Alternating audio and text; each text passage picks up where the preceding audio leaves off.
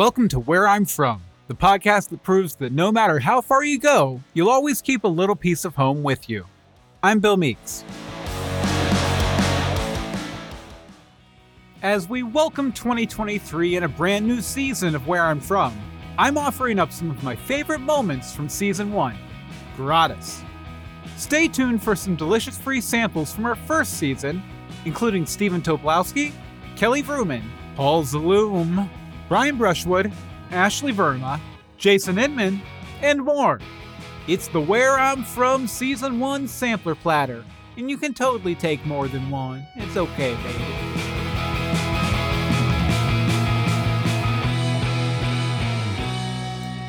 Hey folks, this is Bill Meeks, and it's a new year, which means I have a whole new season of Where I'm From coming your way starting next week.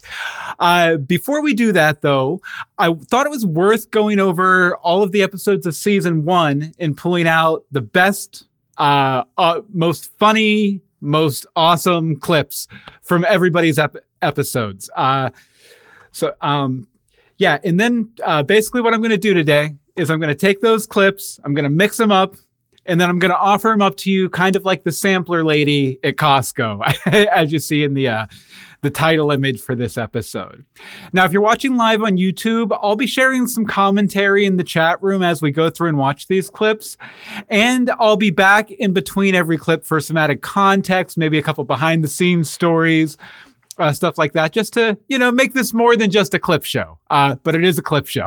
All right. Well, I think that about does it for uh, intro. So why don't we go ahead and get started? Um, first off, uh, is going to be the pilot a clip from the pilot episode of where I'm from.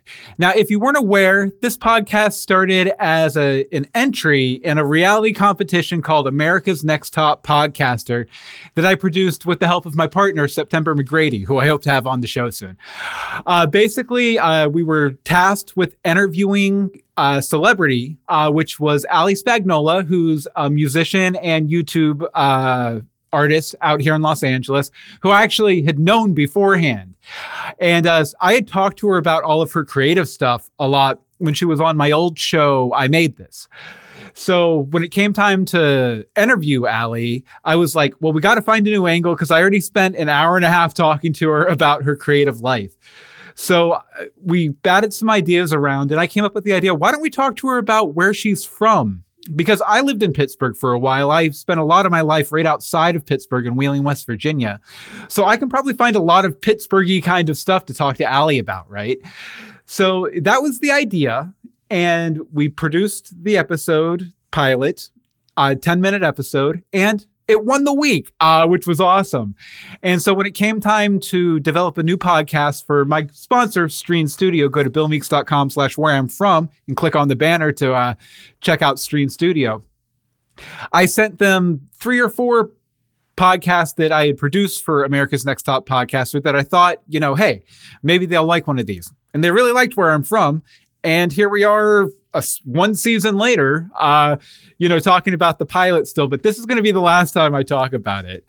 Uh, it's a really fun little clip, though, that I pulled here. Um, so it basically, you know, there's a lot of stuff that's very local to Pittsburgh, uh, stuff like Kennywood and Edgar Snyder. And we kind of dig into it here in this first clip from the pilot. So I'll go ahead and play that for you now back to Pittsburgh, uh, there are a few uh, bigger names in the Pittsburgh scene. I was wondering if you've ever had any encounters with a famous Yinzer. Famous Yinzer, oh, man, like Donnie Iris. yeah, or or B.E. Taylor. Oh wait, yes. Oh my goodness, I was eating at Pie in Squirrel Hill. Jeez, uh-huh. I sound like such a Yinzer. I don't even know if Pie exists anymore. It was a pizza restaurant. I don't even know if Squirrel Hill exists anymore. anyway, right across from me in the booth was attorney Edgar Snyder. Ooh. Oh my goodness. And this means nothing to most people. I instantly keyed in. All my friends at home would be on be on the edge of their seat about this story. He is a uh, infamous lawyer oh, in yes. Pittsburgh only because he runs a bunch of oh. ads. I really love dogs, but not when they injure someone. I'm attorney Edgar Snyder. Yeah, he's like the better call Saul of Pittsburgh. Yes, exactly. Yeah, you got it. And he's so remark like he's in his face is in every ad, so you you know what he looks like. But to see him in person, I was just oh starstruck. and he always says at the end of his commercials, "There's no fee unless we get money for you." Yes, yes, I remember that. One of the things I loved most about Pittsburgh is very celebrated amusement park Kennywood. I have so much love for Kennywood. All aboard for Kennywood. You just have to see it or ride it to believe that there can. Be. I used to work there. Oh, I don't really? know if th- th- this information is anywhere publicly. yeah, I used to paint faces at Kennywood, and it was so fun. It was so elaborate. I would turn people into dragons and cyborgs.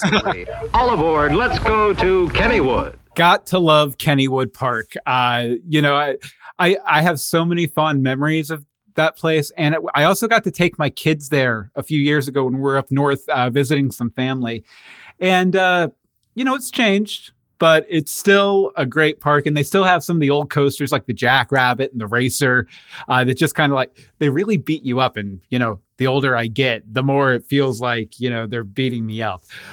All right, so let's see here. Um, let me check one thing. Cool. All right, so um, yeah, next up is uh one of my favorite interviews I did the entire season season, which is a comedian, comedian, actress, performer, YouTube sensation, also former child show host Kelly Vrooman. Uh, now I met Kelly through another Kelly we'll hear from in a little bit. Kelly Rands from the Humor Mill Orlando, where, where I was a cast member for their 2020 2021 season. It was a weird season because, you know, pandemic, but it was a lot of fun being on that sketch team. I and I got to meet Kelly Vrooman uh, through there, and she ended up being a great guest. There were so many fun moments from this episode. I had to really dig and kind of narrow it down to find one, but I think I did. And this clip I'm going to title, I'm going to give you no other preamble for it, but this is Kelly Vrooman in the Applebee's Vortex. Okay, so modern Mansfield, downtown Mansfield has had a beautiful revitalization happen. Mhm. Like there is this really cool wine shop where you go downstairs and you like actually are like drinking wine among the wine barrels in this wine cellar. It's rad. And then there's th- the downtown like main block has this beautiful white gazebo and they've really made it this like beautiful garden area they've Mhm. they've done a lot of cool things that i think are like oh my gosh a hallmark movie needs to film in downtown mansfield it's it's Yeah. really idyllic right now but then ontario which is now where i'm where i'm from who am i uh, Hold on, let me cross out Mansfield and yeah. put Ontario. Ontario. Ohio. it has uh, that's where like the mall was, and then it built out to be that's where the Ma- Walmart came, and the Target, and the Meijer, and the Sam's Club all came to Ontario, and so that then became where all the restaurants and the Applebee's and the when I got married, my husband and I got married in the middle of the woods in Asheville, South Carolina, with just our parents who had never met before and our siblings and their spouses. Like no nieces nephews no uh, you know there were a couple like aunts that we would have liked to have been there. It was it was it was but it, you know it was just so super super small and super immediate. But we then did a local like mansfield ohio wedding for all Mhm. of the people. My husband grew up in indiana. He's from oregon but grew up in indiana and we did a local thing there. And afterward we were like what's open? We need an after hang where do we go? Guess where we went? I'm going to give you three guesses. Three guesses. three guesses. Where did we go for a late night hang in a small town Uh, I would assume the the local bar, okay be more specific. Um, the local sports bar. think chain restaurant.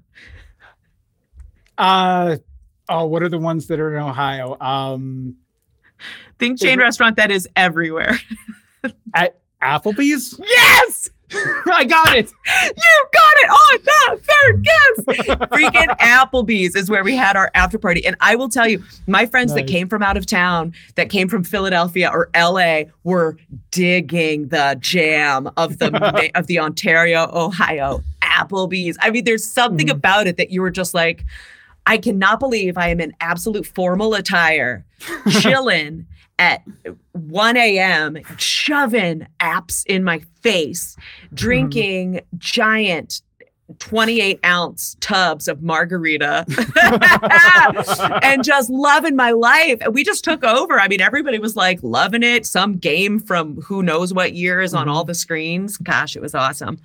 Yeah, well, that's the kind of the interesting thing about Applebee's is when it, someone suggests Applebee's, you're like, eh, Applebee's, okay. But once you're there and you've had a couple drinks in you, it's like, okay, this is my Applebee's. This is, is, this is my you place. own it. It is your place. It is truly the cheers. It is the universal cheers of it. Mhm. I'm just, I'll, I think Midwest America, definitely of Ohio, any And, city uh, in Ohio. Drinks are priced to uh, overindulge, definitely. Absolutely, they are. They are. They are there to serve the college student, the the sports lover, the recent divorcee. I mean, they are. Applebee's is there for you. yeah, yeah, yeah. They give you enough well drinks that the appetizers seem really, really tasty, and then and then it's just like that's how they make their money. Yeah, but if you honestly, I would beg to, I would, I would beg to differ that the that the appetizers are really tasty. They are mm-hmm. packed full of whatever junk and trash our bodies are not supposed to have, but just crave, and I'm sure will hurt us evolutionarily going forward. Mm-hmm. And, and then it's like a, a cycle because like you have like the fat and the salt, and then that makes you really thirsty. so you grab the drink, and then you're like, oh, I'm Yes. hungry again, and then you eat, and it vicious cycle, vicious. Honestly, cycle. I don't know how we ever leave Applebee's. Now that you're saying this, it is it is like it is a a, a pit of what is it? What it's called? A vortex. It's a vortex. Ah! This A episode is vortex. called Kelly Vrooman and the Applebee's Vortex. Excellent. I'm gonna write that down right here.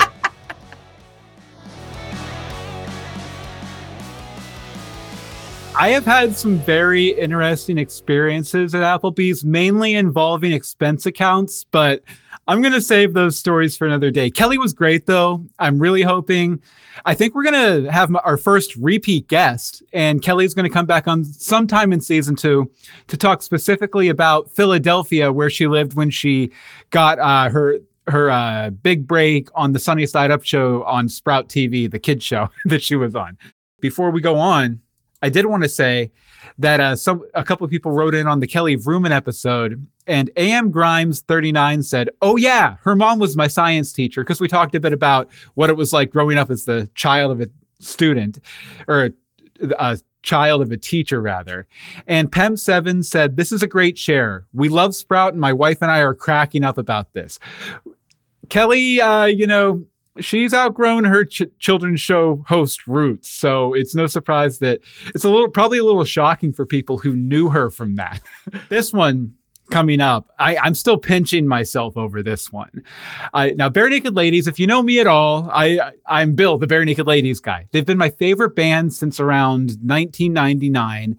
And I've loved everything that Stephen Page has produced since he left the band, too. Uh, he had a situation where he decided to leave the band uh, probably about 10 years ago now. And he's put out a few solo albums and he does these great live from home live streams that I watch all the time where he, he plays Request. And I'm actually going to see him live here in Los Angeles.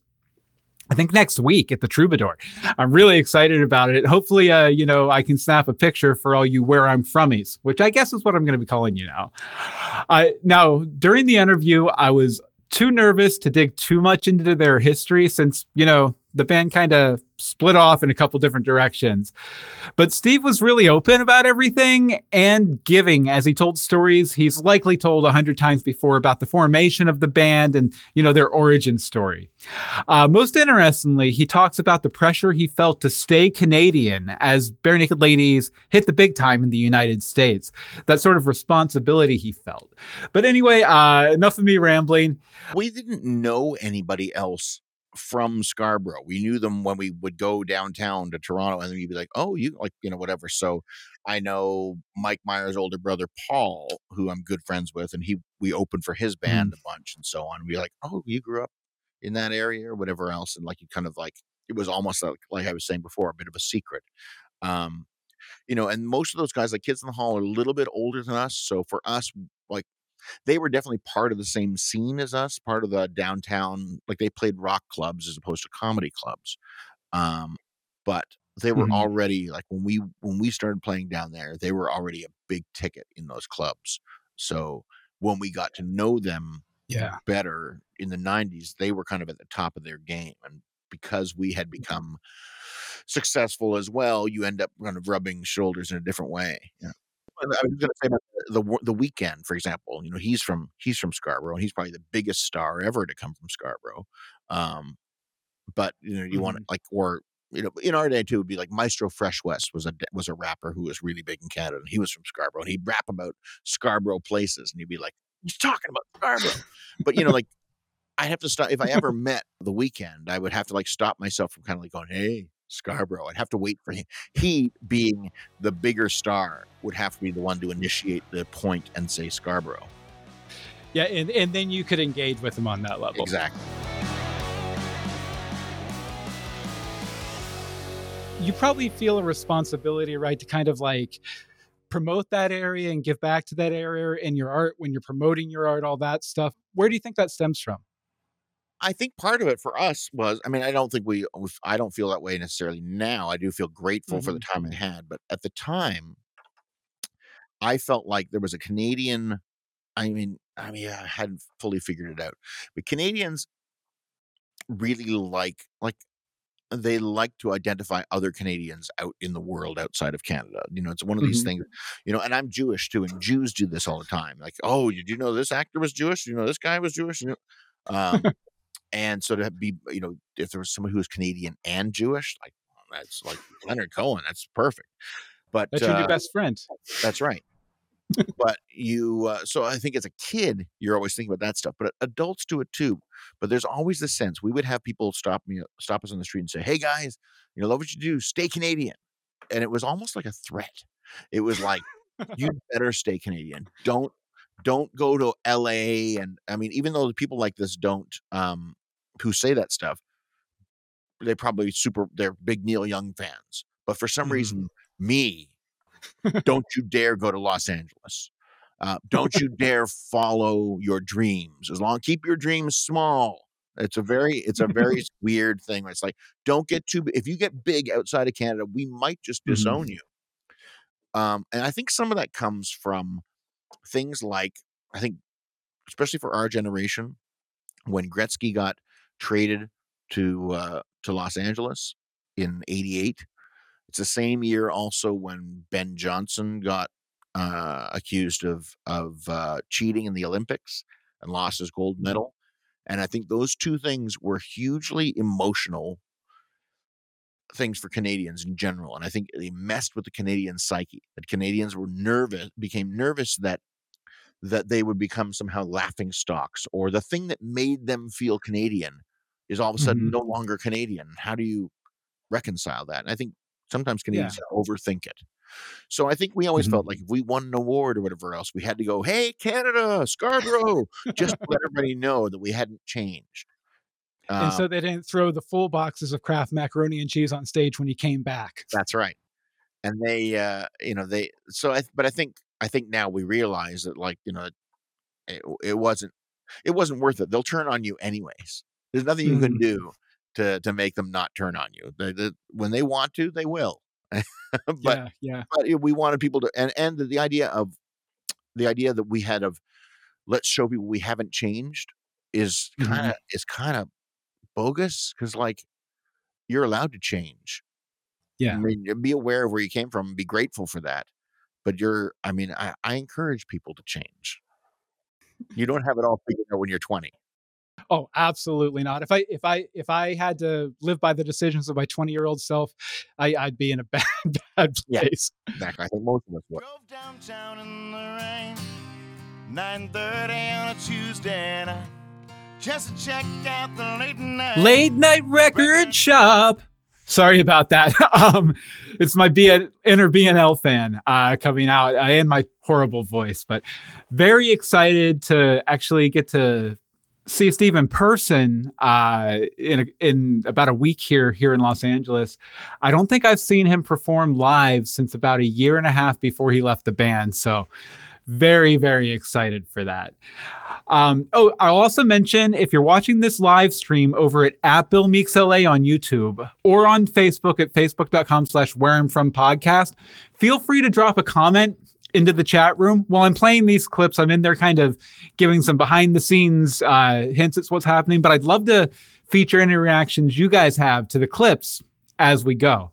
All right, speaking of the clips, next up is Ashley Verma. Uh, now, if you don't, if you've never heard of Ashley Verma, she runs a mommy blog. Uh, I hope that that's not diminutive. That's just a descriptor uh, called Busy Mumsy. Uh, she's I've known her for years. Uh, she sat next to me in high school in personal communications class, and uh, you know she went on to be a Broadway dancer and actress, and now she's living. Um, well, she is kind of living in London, but she's in I believe Africa right now um, with her husband uh, while he's doing some work there.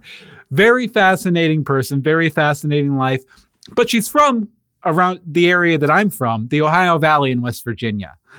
Uh, and honestly, I think this might have been my favorite discussion in season two because a lot of times things can keep pretty light and airy, and any drama or firm opinions are coming from my guest. Because we were talking about an area where I'm from, uh, you know, I had some kind of harder opinions about the Ohio Valley too.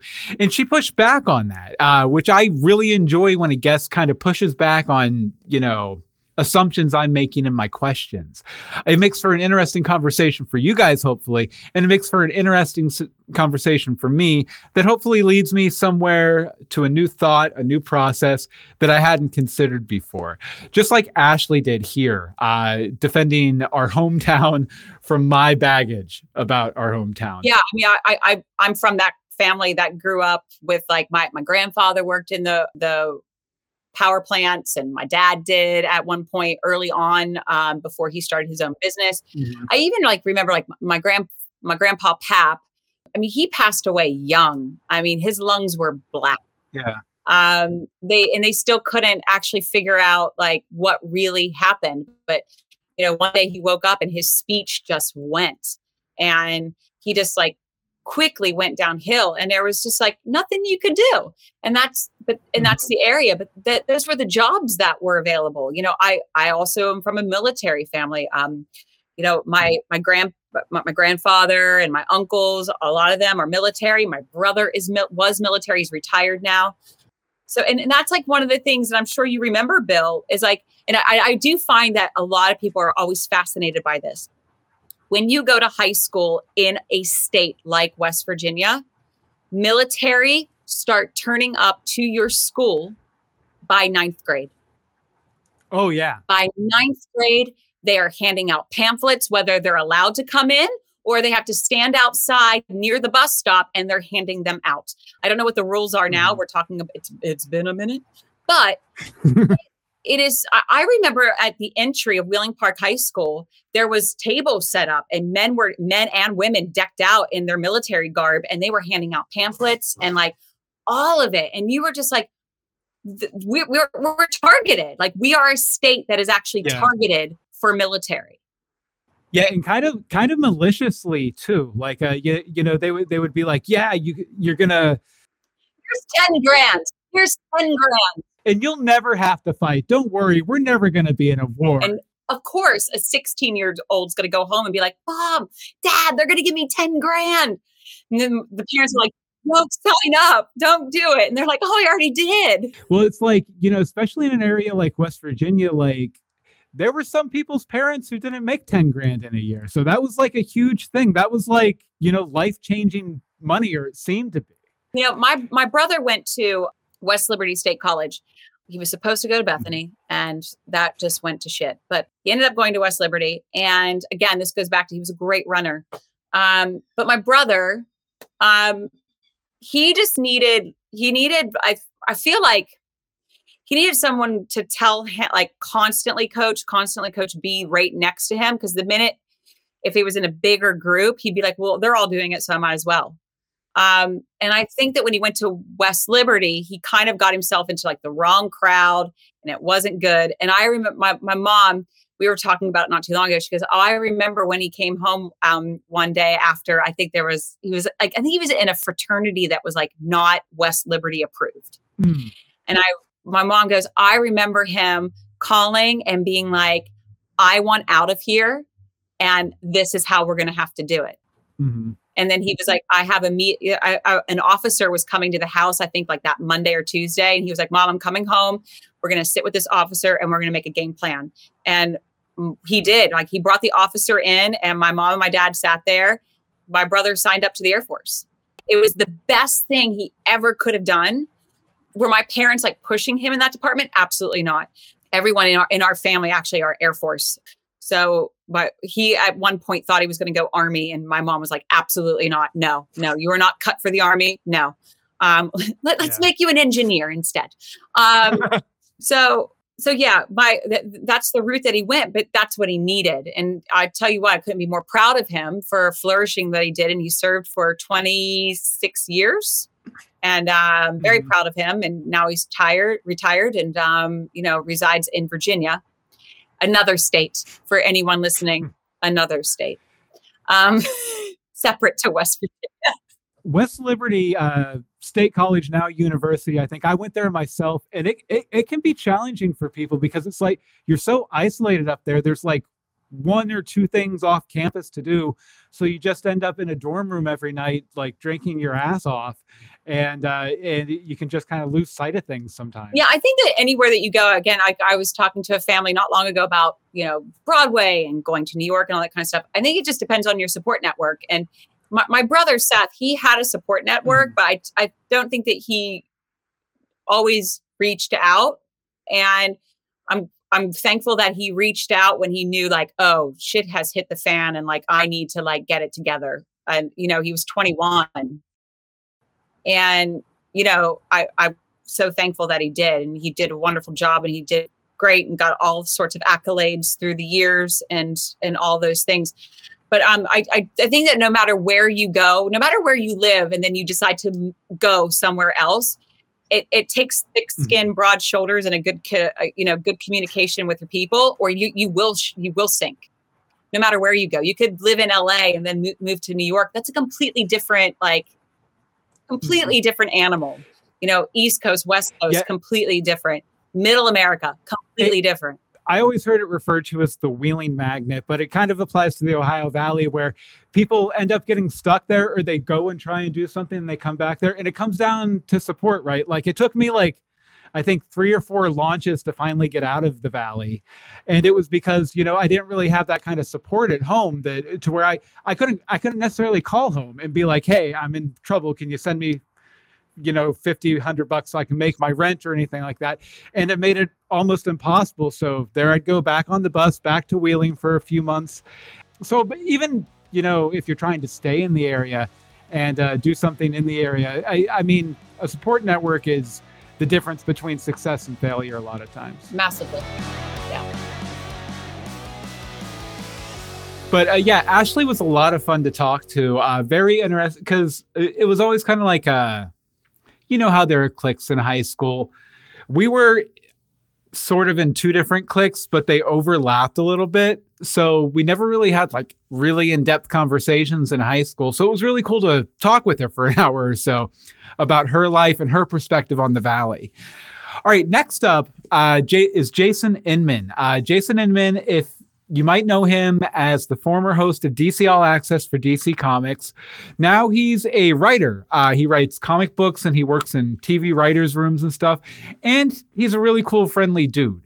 Uh, we had a lot of fun moments uh, throughout the episode, but my favorite moment was the birth of a new game that I've included several times since then because it's so much fun. It's called What If It Happened Here?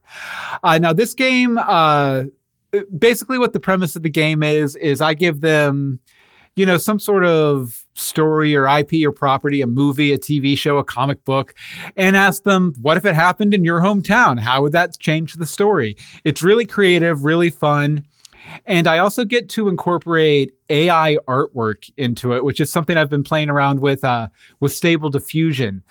Because basically, what happens is, you know, we're dealing with hypotheticals in this game. So when we deal with a hypothetical, I use the AI uh, generator, Stable Diffusion, along with Photoshop and some collage skills to make actual B roll for things that don't exist, which is a kind of fun and kind of challenging and comes more into play in an episode coming up. But uh, why don't we go ahead and we'll go ahead and play uh, Jason Inman playing the first game of What If It Happened here. So you're a big comic book fan. Uh, so you already know uh, Superman hailed from a small town in Kansas. We've talked about it. But most other superheroes come from urban environments. Mhm. Uh, so in this game, I'm going to give you a superhero, I, and I want you to tell me how their origin would be different if their story was set in Stark, Kansas, and not New York or Gotham or. whatever. Okay. All right. Interesting. So first up, Batman. How would Batman be different if it was set in Stark, Kansas? Okay. Uh, if if Batman was set in Stark, Kansas, his parents would die in a head-on collision with a deer. they would not be shot. And I have a feeling he would be, he might still be Batman, but his costume would be that wooded camouflage that you see all the hunters wearing. um, and I kind of think he'd be a game warden because he would want to reduce the deer population. Yeah, absolutely. Take advantage or take a revenge rather on yeah, that deer. to take revenge against too many deer. Yeah. okay, Wonder Woman. Wonder Woman, if she grew up in Stark, Kansas, I'm just going to say that she's still an Amazonian. I really think she would make Stark, Kansas the most advanced city on the earth. She would like make it a sort of um, white Wakanda, as you know, like or a redneck Wakanda of, Yeah, or sorts. Because yeah. I'm going to guess that she's you know she's part God, so she's got that knowledge inside of her, and she's going to just it, she she will completely revolutionize Kansas. That's what Wonder Woman would do. Okay, uh, Spider Man. Well, we're I, I hate to say it. I think if Peter Parker grows up in Stark, Kansas, I think he just becomes a science teacher at the local high school and that's it.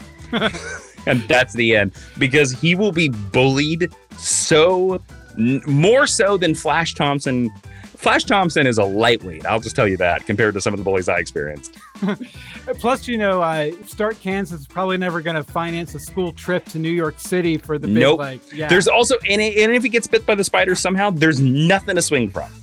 So the boys. the boys. the boys. It's an extreme. Uh, this is a, that's a tough one um, because they're sort of a global. You know, okay. Well, I'll flip it on this side. If Homelander of the boys, the evil Superman, is raised in Stark, Kansas, there is no the boys because he becomes just like Superman. Very good point. Very good point. So there you go. So the boys don't exist in Stark, Kansas. I bet a lot of people in the boys universe wish were that was the case. um, okay, John Constantine. Okay. Well, here here's the truth. If John Constantine exists in Stark, Kansas, um, first off, he's not English. He's going to be a Native American.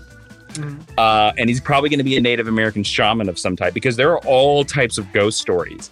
And in fact, a lot of it's going to be like sort of um, plant based and uh, more rural ghosts. Uh, actually, I think John Constantine might be pretty interesting in Stark, Kansas. I definitely agree, and you know he does have connections to Swamp Thing, so it just makes Mhm. sense that he there would be other creatures of the green. There could be there know, could be so- wheat thing. Yeah. wheat thing exactly. Yeah.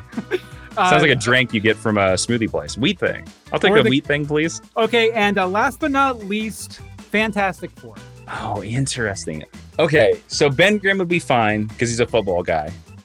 Uh, Johnny would be fine because he's one of the bullies. So in the if the Fantastic Four are in Stark, Kansas, then that means that Reed is going to supersonic of combine of some type, and then that's the accident. Like Doctor Doom gets mangled in like a combine accident, like a Thrasher accident. That's how he gets all mangled up, and they will all have some sort of plant based powers. Hmm. So like they'll shoot like wheat stalks out of their hands and stuff like that. Like like Ben Grimm will be like a walking wheat plant, like walking around, or like or he'll be like full of Milo, Milo and fescue, if you know what that is. I, I like this too because it's irrespective of era. You could set it in the modern day. You could set Mhm. it 50 years ago. It Mhm. would be about the same story. Can you tell that my hometown is surrounded by fields? I don't know if you, if this is if this you're are you putting together this connection? I I've been I- kind of subtle about it. I don't know if you've caught it. you did not see the B-roll I used in your intro at the beginning of this show, but lots of field. All right, okay, well that's the game, and I think you won. Did I? I don't know what you won, but you absolutely did win. Okay.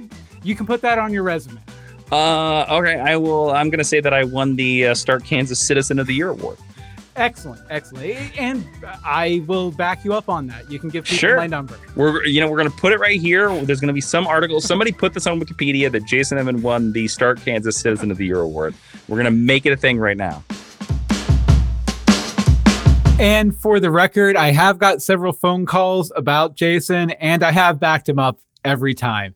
No, but it, it was a really great, fun conversation. And I, I will say too, uh, Jason, if you're watching this, you out of all the guests I've had, you were probably one of the most supportive in terms of you know sharing the link to the episode, which I really appreciate every time. All right, next up though is this guy was a huge get. Um, I was pleased as punch to be talking to him. Stephen Tobolowsky. He's a legend. Uh, you probably know him from Groundhog's Day or Heroes or Silicon Valley or a million other things he's, you know, excelled in and kicked ass in. Uh, one of the interesting things about interviewing him was sometimes you have to like ask a bunch of follow up questions or keep them talking. Uh, some interviews later, for example, kind of had to do that a little bit with Stephen Tobolowsky. You just put a quarter in and he'll go all day. Like, honestly, I think we recorded for two hours and change. He easily, if his his uh, grandchild hadn't been coming over, he could have gone for another hour easy. In fact, I, I want to try and get him back on sometime because the dude just has so many stories. It- that's actually because you know I've been thinking about how to have people back on, and I I think uh, you know the premise of the show is where I'm from, right? But I think in a lot of ways we kind of have to stretch that a little bit if we want to have people back on. So maybe a different place they've been from, like maybe Stephen Tobolowsky's from Hollywood could be a good example. But uh, anyway, this clip from Stephen Tobolowsky's interview features him telling the, the story of an early lesson he learned at a Dallas landmark, Daughtry's Pharmacy. Well, uh, I brought you here today to talk a little bit about Dallas. Dallas is a huge city uh, with a lot of local businesses. Uh, when we were going back and forth setting all this up, you mentioned uh, one of those businesses that you really had fond memories of, which was, uh, I believe it's Daughter, D- Daughter, Daughter, Doherty's. Um, yeah, Doherty's Doherty's. drugstore. Doherty's drugstore, yeah. And it has a ton of history in the area going back to 1929. I was digging in on research. I'm going to find out all about this. I was like, you know what? I have Stephen Tobolowski on the show. Why don't I just ask him? He can probably give me a better idea. Now, you should explain to the audience because you kind of led the people on to think that we actually had some substantive discussion about Doherty's drugstore. This is the first time I'm hearing, you know, this is all your research. This is everything you've dug up on this. This is fascinating. Oh, really? I mean, you mentioned, you know, you said what list, you know, and I said, well, Doherty's drugstore, but the that's the only thing we had was the name. You did all the research. Uh, thank you. Thank you. Uh, credit where credit's due. I'm awesome, I guess. Exactly. Why don't you tell people a little bit about it beyond what I did on my Yes. research? I mean, I have tax documents and stuff, but you have the emotional stuff. stuff. I have the emotional documents. So I went, my elementary school I went to was Jeff Davis Elementary School. Yes, it was named after the president of the Confederacy. Ooh, Jefferson Davis Elementary School. little awkward. uh, kind of at Kiest, Keyston Polk uh, streets in Oak Cliff. And right across the street was Doherty's Drugstore, Ben Franklin's. They ended up putting a pizza in. It was the first time I ever heard of the word pizza. Hmm. But Doherty's Drugstore, we had a deal when we, I was there at, at Jeff Davis from first to fourth grade. Hmm. So we walked to school back then. Even even as a first grader, we walked the mile to school in the morning and walked home. it parents just let their kids do this, and I, I was going to say uphill both ways, but it's Texas, so that wouldn't be, be a Well, flat both ways. it it had a major uphill and a downhill, a major uphill and a Okay. downhill, either way you went.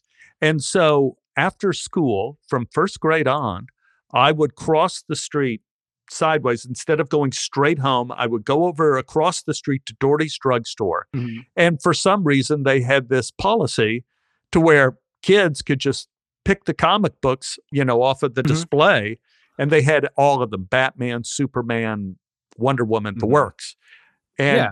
go to the back of Doherty's. They had a little sitting area where people waited to get their prescriptions and sit down and read the comic books. And also, uh, maybe if you wanted to buy something, uh, Coke or something like that, you could buy a Coke and sit at the back of Doherty's drugstore. So they would treat it kind of like a li- a comic book library where you could just grab an issue, go Yeah. read it, and put it back. Don't have to pay the fifteen cents. Just buy something to drink while you're there. Or 25 cents if it was the Batman Super, you know, the, the big Batman thing was Yeah. 25 cents back then. And I think the comic the Mega Digest. I think the regular uh, comic books back then were were a dime, and I think the big Mhm. super ones were like twenty five cents. Is what we're talking about. And uh, so I went to, to Doherty's every day I could with all my friends, and then I had a moment in which Satan tapped my shoulder. And I and I see that it it kids go through this kind of thing all the time. I thought, what if I stole something? Hmm. I wonder what that would be like. And they had uh, lifesavers for like 20, 25 cents. And, and I thought, I could just put this roll of lifesavers in my pocket and walk out of here, and no one would know what I did. Mhm. Uh, you know, it's, I had the quarter, I had the quarter, but I wanted to see what it's like to steal something. So Mhm. get that rush. I stole the lifesavers, walked out, and on the way mile home, walking home, I immediately was attacked by conscience Mm. and thought, what the hell did you do? What are you doing? And I thought, maybe when I pass the creek, I'll just throw the lifesavers into the water. Mhm. I'll just throw them into the water and, and just pretend like the whole thing never happened. Like not eat a lifesaver, just I didn't want to eat a, a stolen lifesaver. Mhm. Then I went home and I was really shaken. And my mother noticed it. And she came to me and said, Steppy doors, which is what she called me. Steppy doors, is there something wrong? And I told her, I said, Mom, I stole these lifesavers. And she looked at me just hard and very seriously. She says, Sweetheart, you know that's wrong, don't you? Yes, ma'am. Well, you know what you have to do? No, ma'am. You have to go back to Doherty's drugstore and you have to take those lifesavers and give them back to the lady at the counter and tell her you took these, it was wrong, you're sorry, and you'll never do it again. Mhm. So I thought, okay, there's the solution. There's the solution to my problem. So I went back to Doherty's drugstore. And on the way, I passed the creek. I thought, throw them away. Just throw the lifesavers away. Don't talk to the lady at Doherty's drug. Just throw the lifesavers away. It'll all go away. And I came back and I went up to the lady and I put the lifesavers on the counter and I said, Excuse me, I just took these lifesavers earlier this afternoon from here and I took them without paying it and I want to return them and I'm very sorry. And I was expecting absolution. Instead, Mhm. what happened was the woman looked at me, took the lifesavers, and said, You are banned forever from coming into this store. Wow. I never want to see your face here again. Leave now, never come back. And that was the end of me and Doherty's drugstore. And I learned about consequences. Mhm.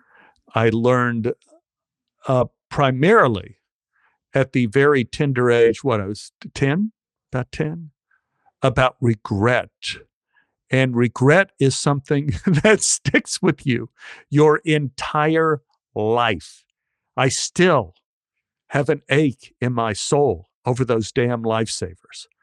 And I, I've never stolen anything again because of it. Mhm.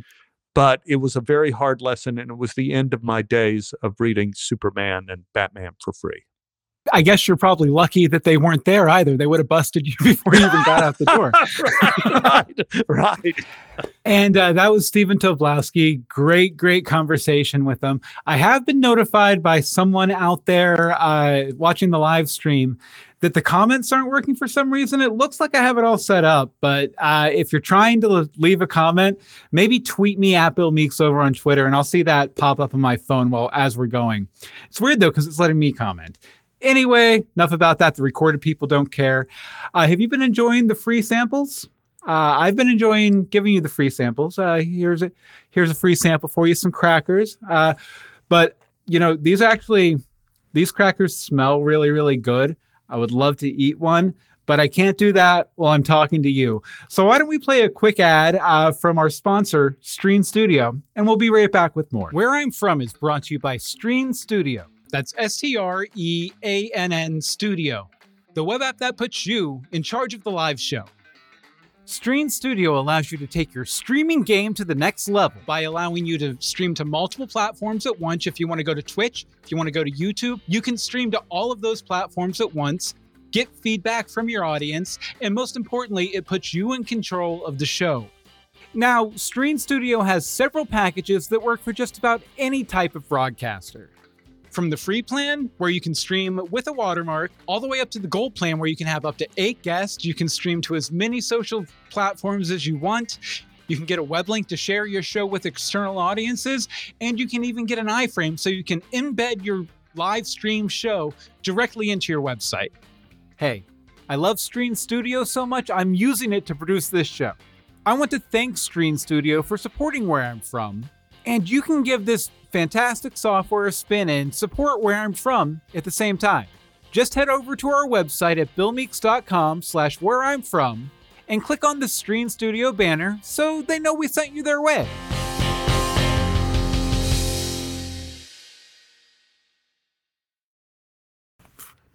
I'm sorry, I'm eating a free sample. Um, these are really good crackers, though. They were free. Uh, thanks again, Strean Studio, for sponsoring uh, this episode and every episode of Where I'm From. You should never eat on camera, Bill. You should never eat on camera. Okay, uh, next up, uh, this was probably the most experimental episode we did all season. I interviewed a fictional character about where they're from. Kelly Rands from the Humor Mill Orlando. Remember, I mentioned him earlier. Joined me as Santa for my first improvised episode. Gosh, we had a lot of fun. Uh, we so much fun. Like, uh, it was interesting though because I told him, why don't we use the Rankin Bass, uh, the Life and Times of Santa Claus as our sort of like source material for you to answer the questions to. And in a lot of ways, we ended up throwing a lot of that out because he had so many fun bits about Central Florida where Kelly lives and everything that uh, I thought it was simple. It was better to keep it simpler, uh, which we did, hopefully. Uh, now, this clip is from another one of the games we play all the time Wheel of Anecdotes.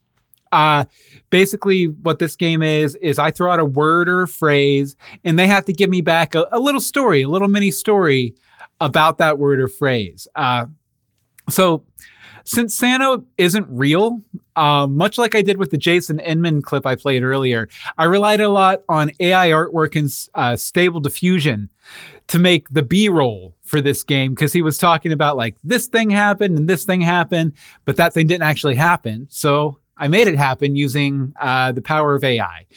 Uh, so it, it, I also think there's a lot of controversy about AI artwork. I thought it was a really great tool to help yes and the improv between me and Kelly throughout the episode. But maybe you feel differently. I don't know. Why don't we play the clip and find out? We're going to let you go in just a second, but I do have one more game for you. And this game is called Wheel, Wheel of, of, Anecdotes. Anecdotes. Now, I'm going to give you a suggestion, and your challenge is to respond with a short anecdote from the North Pole the shorter, the better. Now, Santa, do you think you can handle it? I'll try my best. Ooh. Okay, first up, Rudolph. VIP. VIP. If you want to get into a bar He's your guy. Talk about VIPs. That nose gives him away every time. Wait, What's the wild, wildest night out you ever had with Rudolph? oh, what happens in Vegas stays in Vegas. Fair enough. Fair enough. Oh, sorry, sorry. I just tapped the side of my nose twice. Uh, That's not offensive to you, is it? I know that's No. kind of your thing. No, no, no, no, no. It's, it's fine. It's perfect because because you don't have the power. You see, if I do Fair it, enough. Then it's fine. If you do it, you just got an itchy nose. Okay. Uh, next up, Santa sleigh. Uh, broken. Our, our sleighs are constantly broken. The, the, Really? It's the highest single thing. We only use them one night a year, except for those special trips that I mentioned, and they are Mhm. consistently broken. I get I get ridiculously long invoices for broken sleds. I wonder what we do with our sleighs, but uh, perhaps they're being joy ridden or something like that. I don't know, but it's Wow. it's it's it's one of the highest expenses we deal with, so it's expensive and broken. I- I might say. Santa Santa pro tip. I have heard that Ford has a new uh, extended drivetrain warranty on their sleighs. You might want to look into that next time you need to Ooh, replace it. yeah, I'll check that. Although uh, vehicles are very expensive right now, it's it's a Absolutely. and there's even Santa hates going to the car dealership. Oh, Yeah. oh. In, in in some ways, sometimes buying a used sleigh is more expensive than buying a brand new one. It's Yes, because you've got to rework it again, and they're probably Mhm. you know that you don't know the people that you bought it from. I bought Yeah. one from the the the uh, the Arendelle uh, to people once, and it was all broken, and it just Mm. I just let it go. I couldn't take it anymore. Nice. Okay, Santa. Immortality. immortality um lengthy i will have to say that is the one uh, sort of crazy thing about my life is that i can't die. So i can't die. So Mhm. i'm here. I'm always here. Even if i accidentally do something i'm still here. So lengthy might be. It's, it's a, a long life a good life but a long life that will never end.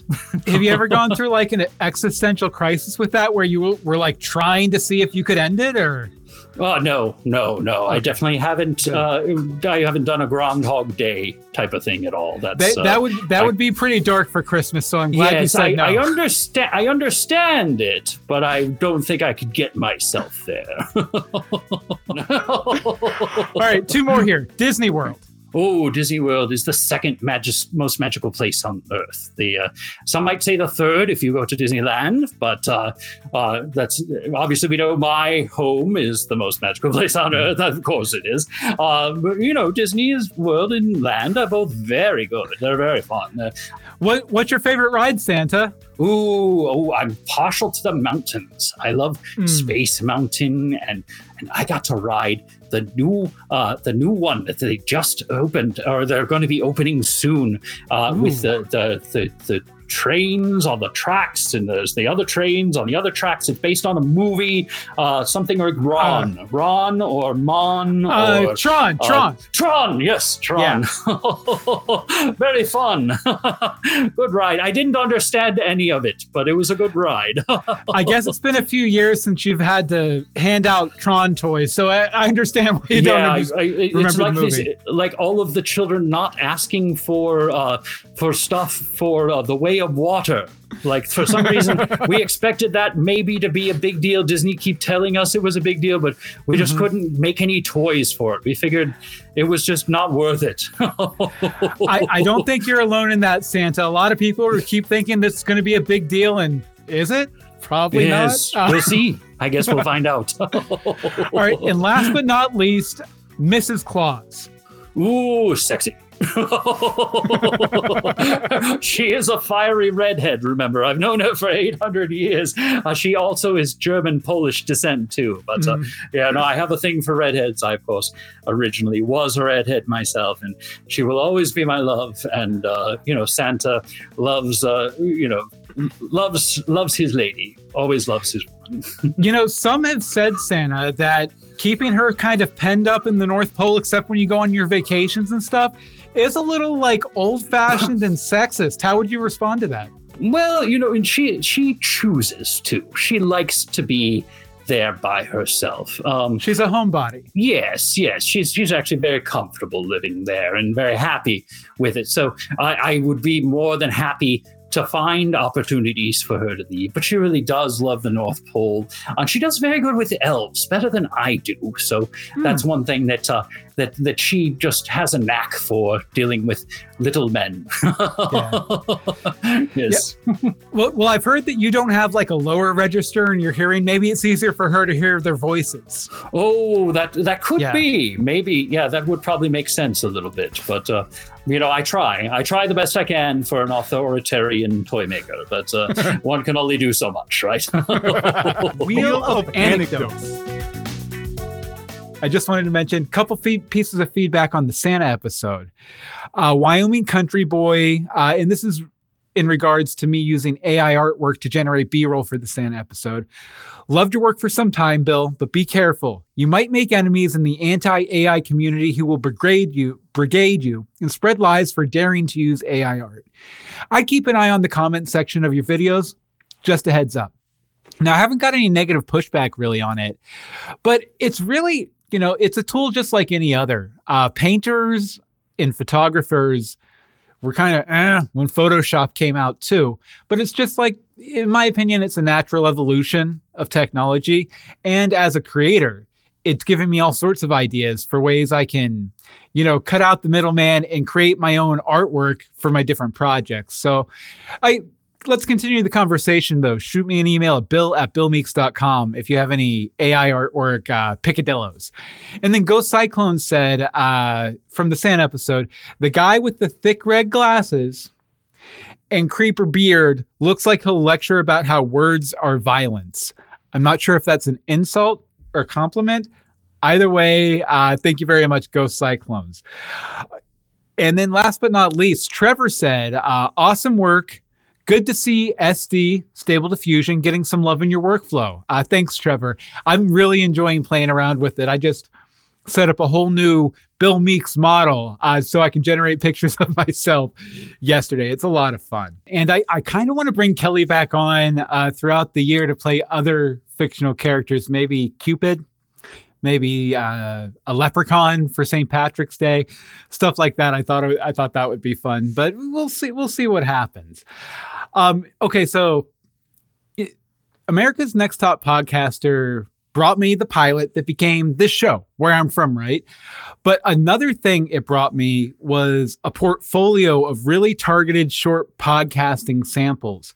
Uh, you know, we did all sorts of uh, me in September and everyone else I worked with uh, throughout the competition did comedy podcast, news podcast, sort of short form documentary podcast, all these different game shows, eh, which gave me a lot of really great samples to put together a focused portfolio of podcasts. That portfolio helped me land a job. I have a, well, it's not full time job, but it's a all the time job uh, editing a podcast called the Frontier Podcast from a tech startup co- called Gun.io, which I really like because they're more of a curated version of like if you remember Elance back in the day, where I, I kind of built my career. Uh, but it was kind of shady at the same time. Gun.io is more curated and it's for professionals, uh, professional coders and web developers, things like that. Uh, so I decided, you know, about midway through the season, why don't I bring on my boss from Gun.io? Because it would be fun just to normally we talk for five minutes, 10 minutes here or there about the podcast itself. It would be nice to kind of get to know this person I'm working for who lives in Nashville. Uh, so I asked Faith Benson to come onto the show and uh, talk about growing up in upstate New York. Uh, now, she mentioned that there was sort of a true crime angle to the area where she was from, I knew I had to dig in on that because true crime is big, right? Everybody loves true crime. Podcasting has been overtaken by true crime, and apparently there was a juicy unresolved murder at a local ski resort uh, where you're from. Uh, so why don't you tell people a little bit about Yeah. that? Trying to get those numbers. Oh yeah. Uh, well, people are always searching for like ski wing murder new news, and there never is. But yeah, so this is in the 70s. There's a ski resort. There was a ski resort actually right next to my grandparents' house. Mhm. And by resort, I mean like I don't know how many runs there were, maybe 10 runs. Um, people who actually were alive then and skied this hill are going to come for me for being incorrect with all this data, but it was small. I don't think true cut crime fans are necessarily focused on the facts. They're focused on like the, the sexiness of the crime. You know? Yeah, I don't think they're worried about how many ski runs there are. I'm from a ski family though, so my family's going to be like, "What do you mean you got that wrong?" Anyway. Yeah, so in the 70s, there was a double homicide at the ski resort. So there were two groomers who were there grooming, um, and they were robbed. And it seems like the robbery went wrong. Mhm. Those two folks were killed, uh, and it, it's never been solved. They, the whoever committed the murder, stole a safe. That's a hard thing to steal. Yeah, it was like in the ground. Like they had to like drill it out of the ground. Mhm. So they stole that. And from what I remember, there was not a whole lot of money inside. And then that safe was found actually by my childhood home. There's uh, like a abandoned bridge. Um, And it was found kind of like tossed off that bridge. I think it was like shortly after the crime that they found it. Gotcha. Gotcha. And I think there's been like varying degrees of interest and activity with this um, investigation over the last, what, 50 years? Holy smokes. Um, but generally, I think it's pretty cold. I think, I think folks think they know who it was and it, it's such a small town that it's like, well, it's probably somebody we know. And I, I don't know, just kind of lost steam, I guess. Yeah. Well, I, I guess, uh, you know, if it happened in the 70s at this point, if even if they figure out who actually did it, they're probably not there to prosecute at this point. Right. Or if they are, you know, it's like a family. I, I think everybody kind of thinks it was a family, like an organized crime family. Oh, okay. Got it was a hit. yeah, it's like something that kind of comes up every couple of years in my hometown, and people remember, and they're like, "Oh my gosh, we got to figure this out," and nothing happens. Is there any sort of like uh tourism related to it? Like, or do people like stop into town to like investigate or see see the landmarks or anything? Mm, no, when I was a kid, the thing was, you know, when you first got your license and you're just trying to like wreak havoc during witching hour, you drive up to Ski Wing and park your car because the uh, the rumor was that it was haunted. Hmm. So this happened, and then I think before this happened, there was an accident on the ski lift where a little boy was killed. Ooh. Yeah. So the the thing was, you know, you go to Ski Wing to see ghosts, or Mhm. if you're really badass, you go to Ski Wing and sk- carry your skis up the hill uh, and ski down the super messy terrain. So yeah, not open to the public unless they're an 18 year old with little regard for the law. It's come up a couple times uh, skiing. Do you have a passion for skiing uh, that you kind of took advantage of while you lived there? I have a passion for um, drinking bourbon and beer in the lodge after I do a couple runs. I'm not a competitive skier. My mom is a ski racer. My sister's a really great skier. Um, cousins, aunts, uncles are all good skiers. I have never fallen. I'm a very cautious skier. uh, I don't do it nearly as often as I probably should, but every time I go home, we do go. There's a, a town called Ellicottville, which is like 10 minutes from where I grew up. Mhm. And they've got two different real resorts, not like ski wing resorts. Uh, so we do that quite often.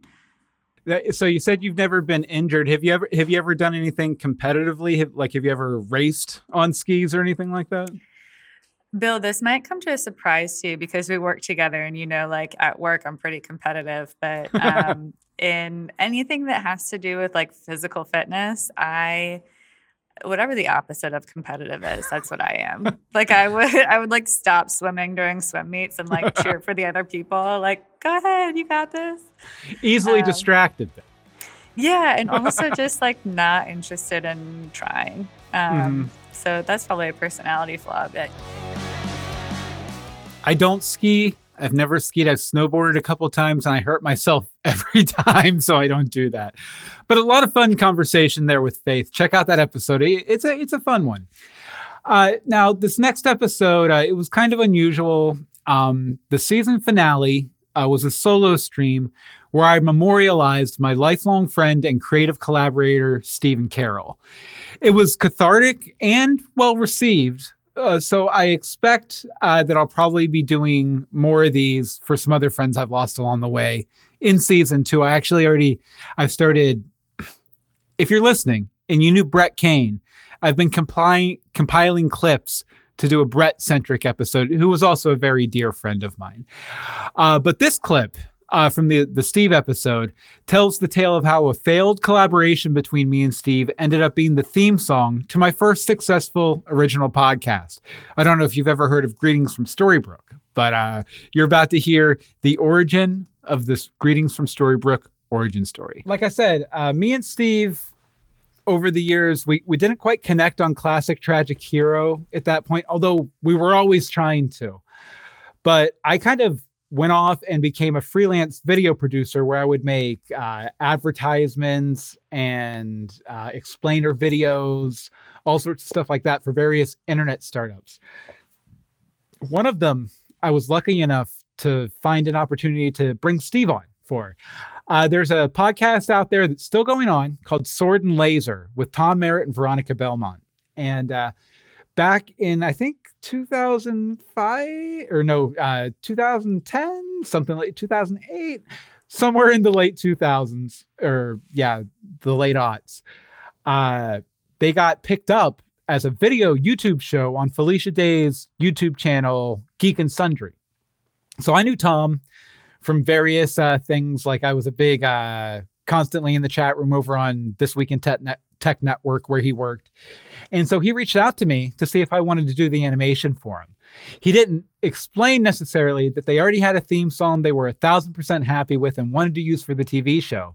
So I reached out to Steve about putting together a theme song for the show. I asked him if he wanted to uh, I thought it would be a fun idea to base the music off of uh 80s show called CBS Storybreak, which was an anthology show that would do uh, adaptations of various uh, junior high school kid novels, like How to Eat Fried Worms is one that pops into mind. But I always love like this big epic opening they had. So I was like, you know, that would be good for Sword and Laser too.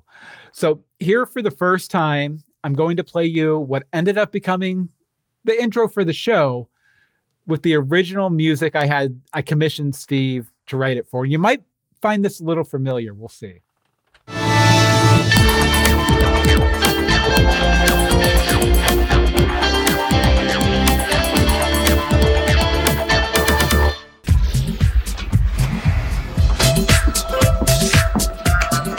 Everyone. Welcome to the Sword and Laser Show. I'm Veronica Belmont. And I'm Tom Merritt. And uh, if you followed any of my work at all, you probably recognized that song that was being played as the theme song to Greetings from Storybrooke, a Once Upon a Time podcast that I did with uh, my wife, Anne Marie De Simone, for a number of years. Um, I so uh, this is all going to stay in. Uh, uh, so we started off Greetings from Storybrooke, and uh, Steve's theme opened and closed over 200 episodes downloaded by tens of thousands of listeners uh, over the course of the years where we're doing Greetings from Storybrooke. It was a fan cast focused on the ABC TV show Once Upon a Time, set in a, cow- a town called Storybrooke. So I thought um, Steve's take on the CBS Story Break inspired theme fit the bill. Plus, Steve had already made it, and I felt bad I couldn't use it in a more high profile project. Uh, the theme song worked great, though, and it often got compliments from listeners. I probably should have forwarded more of those compliments on to Steve, uh, but I, th- I think he knows how appreciated it was.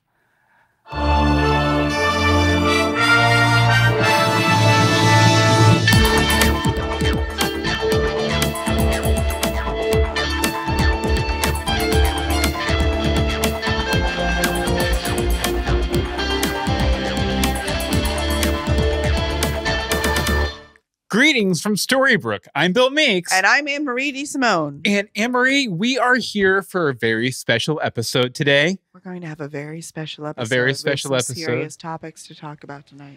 Yes, I, I. Oh, wait a second. Where'd Anne Marie go? It, it's the masked woman with the fairy wand. I don't know. I there know- are too many props sitting here. I can't resist.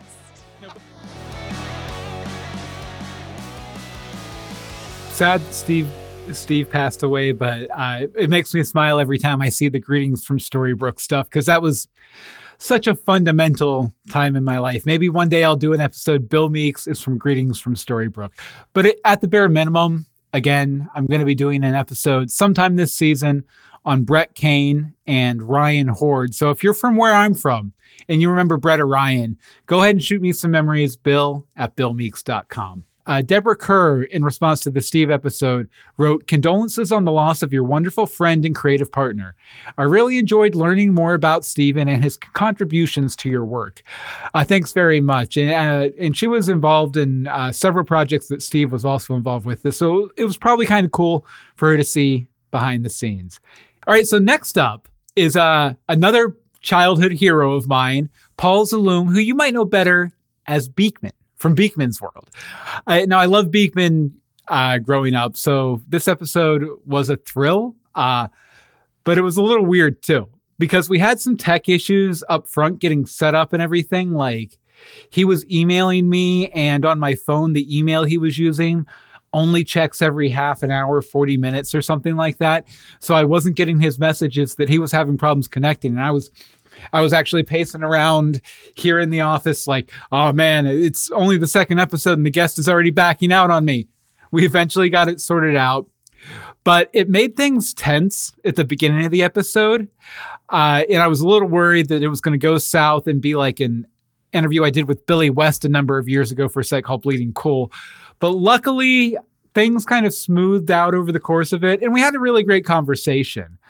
Uh, but as a fan of Beakman growing up, I try and keep this focused on the area where they're from, but sometimes the fanboy comes out, and I had to dig into the details of producing a national kids show.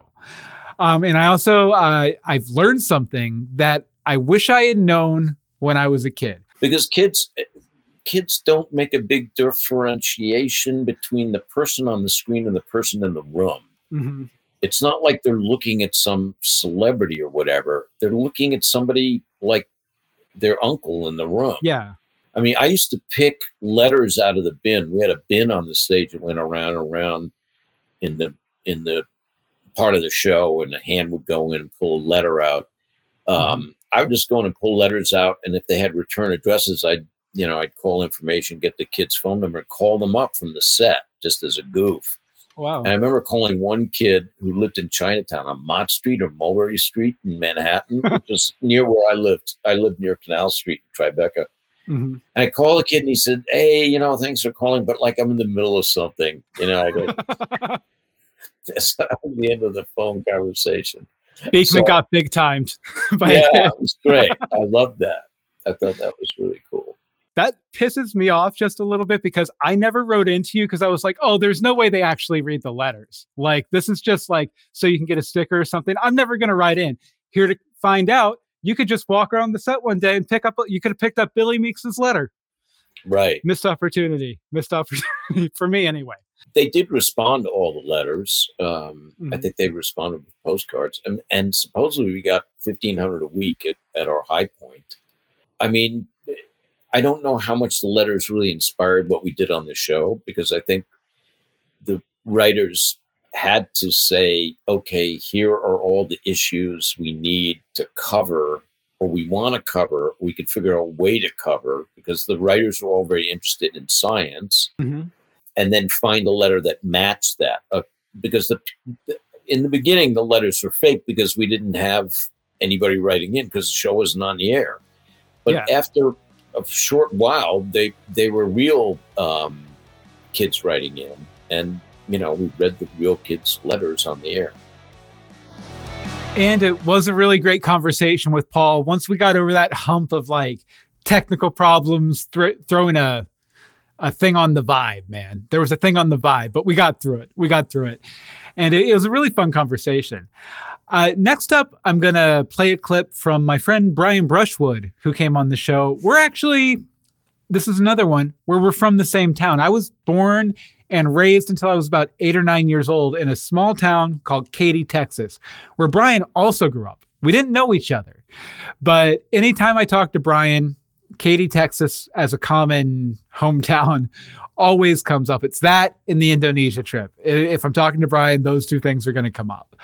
Uh, but sometimes on where I'm from, the conversations well, they're usually bright and light, but sometimes they can get a little philosophical, like it, this exchange between uh, Brian, who's a magician, and myself about the self proclaimed city of churches where we grew up in Katy, Texas. When I think about Katy, it's very much for me connected to church. And Katy also used to be known as the city of churches. And it, when I lived there, it felt like everyone went to church, partially because uh, some of the only socialization I got was at church. But I was wondering uh, if you went to church, and uh, if if not, did it hurt you socially? Oh no, I I, I definitely did. I went to a United Methodist, um, uh, the one close to Williamsburg settlement, and it was a, a foundational part of my early high school life. You know, it was that that good social opportunity to bond. It's interesting because like I'm thankful for that experience. Mhm. Um, al- although uh, I myself have matured into what I like to think of as hardcore agnosticism. Um, but Radical agnostic, yeah. uh, radical agnostic. That's a great phrase. Okay, that's what I'm going to do. It was a wonderful experience. And it confused me when I started having kids my own, where it's like I think about where I am in my my personal interest in various faiths. Mhm. And I think about how much value I got out of it. And I didn't know whether or not to push or allow the opportunity for my kids or whatever. Um, Yeah. And so uh, we kind of have a spread where where some of the kids were involved in youth programs uh, and Mhm. others were not. I don't know what the right answer there is. Yeah, uh, my rule was always going to be we won't expose them to church at all until they can do algebra because that's like the right combination of concrete and like abstract thinking to maybe handle religion. And by the time we got to that point, uh, none of them were very much interested. in well, it, so- and, and and that's the problem, right? Is if what you want is to have them plugged into a you know uh, traditional values, although religiously themed uh, way to interact with locals, and again, Yeah. you know, Katy was was pretty much like you know everybody went to church as as you mentioned, the city Uh, of churches. Yeah. yeah. So so I, I I don't know that there's a right or wrong answer in that because it's like the kids that went to youth programs, I was not sending them there to indoctrinate them or to have them, you know, adopt certain values. I was sending them there so they could have an opportunity to socialize and to Yeah, for community. Yeah. exactly. That's actually uh, one thing I kind of feel like I, I've kind of uh, missed with my kids on is that lack of community. Because I mean, they have friends from school, they go out and do things with them, but there's not like someplace we go every week or a couple times a week where we see the same big group of people or anything. when one of our kids was an infant, uh, Bonnie pointed out that she had read that look, your job as a parent is to not to make them eat their vegetables. Your job, Mhm. because their bodies will get hungry for certain vegetables if they are deficient in certain nutrients or minerals or what have you. That's part of the reason that we have weird cravings for particular foods at times. So your obligation as a parent is simply to set the opportunity in front of them, and if if they feel like there's something in there they need, then they can uh, take from it. Yeah, I, I I think the thing is, is like when in I grew up in a Baptist church, so this was probably a bit more apparent there, but they tend to like really hyper focus on the kids because they're so like malleable and you can like convince them of certain truths that you believe in before they have a chance to critically think about it. And Well, I and, and, again, I I don't want to make it a bag on thing, but but it, it sounds like the fact that you were homeschooled. Were you homeschooled for religious re- reasons? Hundred percent, absolutely. When I was in first grade, they were going to start doing like basic, like sex ed, human anatomy stuff in second grade, and my mom was like, "Okay, we're pulling them out, and you know, we're doing the religious thing, Abeka books and all that." Yeah, in in that regard, I guess I I uh, air quotes lucked out. I, I don't know who's lucky and who's not, but um, I, I remember my friend Justin saying that uh, yeah, Methodists are a six pack away from atheists. Absolutely, because my grandma Meeks was was a Methodist actually, and uh, she didn't really care at all. And like, I would go up to what Wadsworth, Ohio, and spend a week with her every summer. And about about halfway through the week, she would start dogging on how kind of militant. Baptist my parents were and like you know you need to let people live and you need to watch films that have cursing in them and things like that you need to grow which is why I always loved visiting my grandma Meeks so much and I did love visiting my grandma Meeks so much. Actually, another little anecdote from visiting her in Wadsworth, Ohio. I really got exposed to Silver Age Superman comics while visiting her because while we were there, she let us get a library card at her library. And I got something, it's a book I have the new edition of now, but it's called the Superman Encyclopedia, which has an encyclopedia entry for every character, place, uh, major storyline, et cetera, et cetera, from the Silver Age Superman comics. Really great resource. Really fun just to sit there and flip through and then you can go to you know dc all access or whatever and look up the issue and read it if you want to. Uh, but uh, yeah great conversation with brian. We touched on religion a little bit which i try not to do in public too much but i thought it turned out really well. Um, last but not least um, i have here this uh, person has been one of my greatest friends creative collaborators podcasting collaborators for the past almost 10 years now. Rebecca Johnson, host of Supergirl Radio. Uh, now, Rebecca moved back to her hometown, Birmingham, a few years ago. So she has at least one or two perspectives on everything with an accompanying anecdote uh, throughout the episode. Like in this clip about the classic historical Alabama theater you mentioned that you really like the Alabama Theater. I was look, doing some research on it. Looks like it was built in 1927 by Paramount Studios. It's still in operation today as a movie theater and entertainment venue. Correct. Yes. Well, since you told me you wanted to talk about it, let's talk. Why Why don't we start here? Uh, tell me about the first time you went there. Uh, the first time I remember being there, which may not be the first time I went there, but I was probably a sophomore in high school. I remember that my friend Cheryl had called me up saying, Hey, would you want to go down to the Alabama Theater and watch Gone with the Wind with uh, her then boyfriend, Matt, and her? And I was so young that I didn't realize what I had been roped into. This was basically just a way so that their uh, the parents didn't think anything was going on uh. Uh, with the two of them. I was kind of the shield, and I didn't realize I was being used at the time. But I was like, sure, I'll go down and see a movie. That I take that back. That might have been eighth grade. It might have been middle school. I've totally been it. in that position. Uh, I get invited to my uh, sister's boyfriend's house to play video games. Mm-hmm. And it mm-hmm. turns out it's really just so they can see each other. And I'm the chaperone, but not really. Yeah. Yeah. I, I was extremely used that day. But that was the first time I saw Gone with the Wind. And it was the full deal with the intermission and everything. And we sat up in the balcony because, of mm-hmm. course, mm-hmm. with uh, with uh, Cheryl and her boyfriend. I will not name names, but uh, I probably should have changed her name to protect the innocent. Uh, but it's already happened. Cheryl's been called out. But uh, we sat up in the balcony, and I, it's just such a beautiful place inside. They did a lot of renovation to it, mm-hmm. and um, it's just I I think it's like a a, a wonderfully uh, preserved place inside. And I, have a I have a soft spot for old movie theaters. I, I just yeah. love them. I wish I could go to more of them. I would make a documentary about them. I love them. The um, grandeur um, and the velvet curtains uh, and yeah. Yeah, that Jim Carrey movie called The Majestic. Like, I was like, oh my gosh, this is the greatest thing. That is an unsung classic. Yes. Like minus the 30 seconds where Jim Carrey's crying and he looks like the mask. Like, I mean, it's a perfect movie. If I could have like uh, people, people sometimes ask me, "What's your dream job?" and I'll, I'll, be like, "Well, I wish I was Tina Fey, or I could be a head writer on a soap opera." What? That's all a lie. I wish that I could own and operate an old movie theater. That would be actually the dream, um, mm-hmm. because that that would be so fun. But but I remember having a, uh, despite being used by my friends, um, I had a really good experience there, and I enjoyed. It was a different thing. It wasn't just going to you know the regular movie theater. It was some different place, and it had a different feel to it. It made you feel like you were in the past. And so that was my first experience. And they do a lot of uh, summer movies like that. So that would have been a summer movie, Gone with the Wind, which is four hours long. So it's a time yeah, commitment. It came but, on like four VHS tapes back in the day. It's yeah. a monster it's a crazy long movie but um the summer movies they'll do movies in the summer and then they do movies during christmas. So i, I like especially try to go to the ones during christmas. Uh, i saw christmas vacation there last year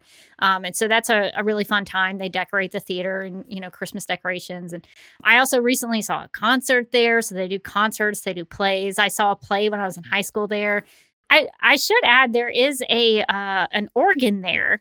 There is a pipe organ at the Alabama Theater. It, I think I looked it up. It's a Wurlitzer Opus 1783. So it's a pipe wow. organ that comes out of the floor and it pops Mhm. up. And so they use it to do sing-alongs during Christmas time for Christmas carols.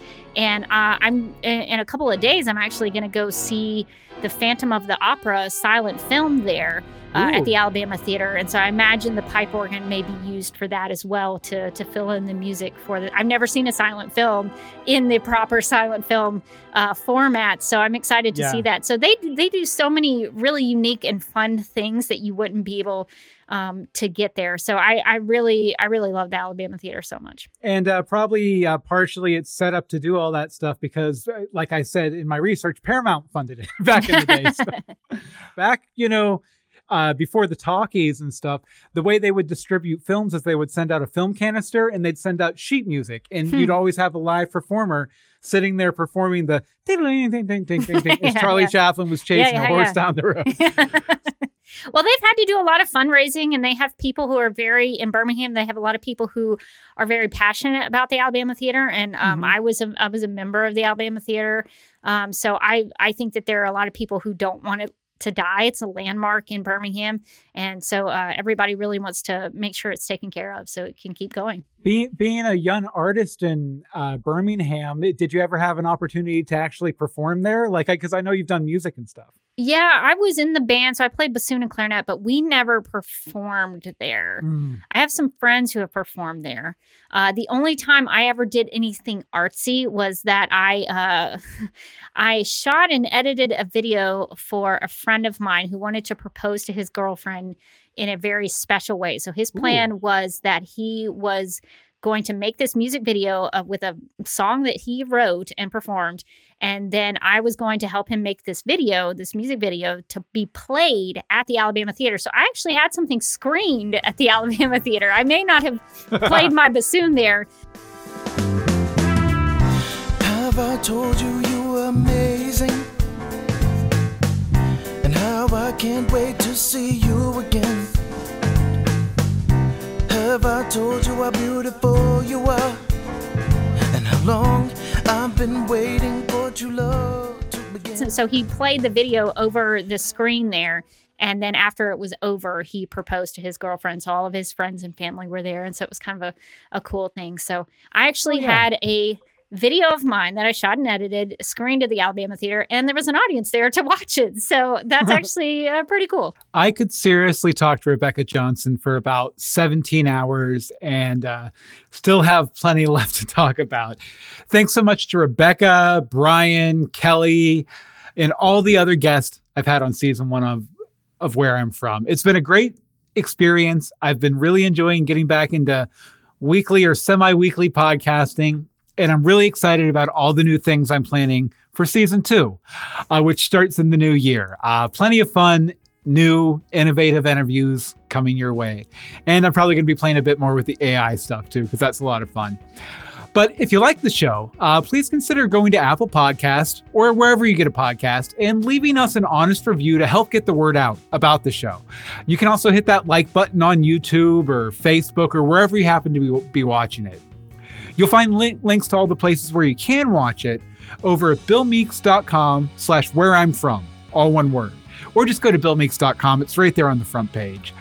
Uh, now, if you want to talk to me about where you're from, or you have any reactions to any of the guests I had on throughout the course of season one, feel free to shoot me an email, bill at billmeeks.com.